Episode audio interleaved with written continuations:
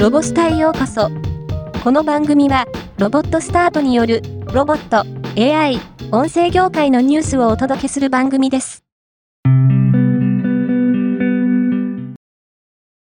マルチメディアソフトの開発を手掛けるサイバーリンクは、AI 技術を搭載し、ブラウザ上で、不要なオブジェクトの削除やサイズ変更、トリミング、回転、画像変換や、不要な音声除去、ボイスチェンジャーなどを可能にしたオンライン写真音声編集サイト MyEdit に写真をアップロードするだけで AI が写真をスケッチ風のイラストに変えてくれる AI スケッチと部屋の写真をアップロードすると AI が部屋のデザインを様々なスタイルに変換してくれる AI ルームの機能を搭載しました。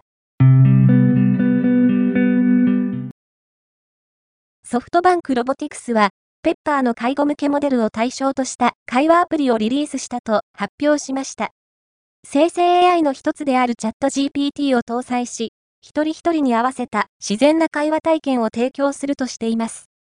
リリースされた会話アプリは、ペッパー4ケアを契約の新規既存の介護施設に提供されます。愛知県長久手市の愛知九博記念公園森コロパーク内にあるスタジオジブリ作品の世界を表現した公園施設ジブリパークに新エリアとなる魔女の谷が3月16日に開園します。この開園によってジブリパークは5エリアすべてが揃うことになります。なお、チケットは毎月10日に発売です。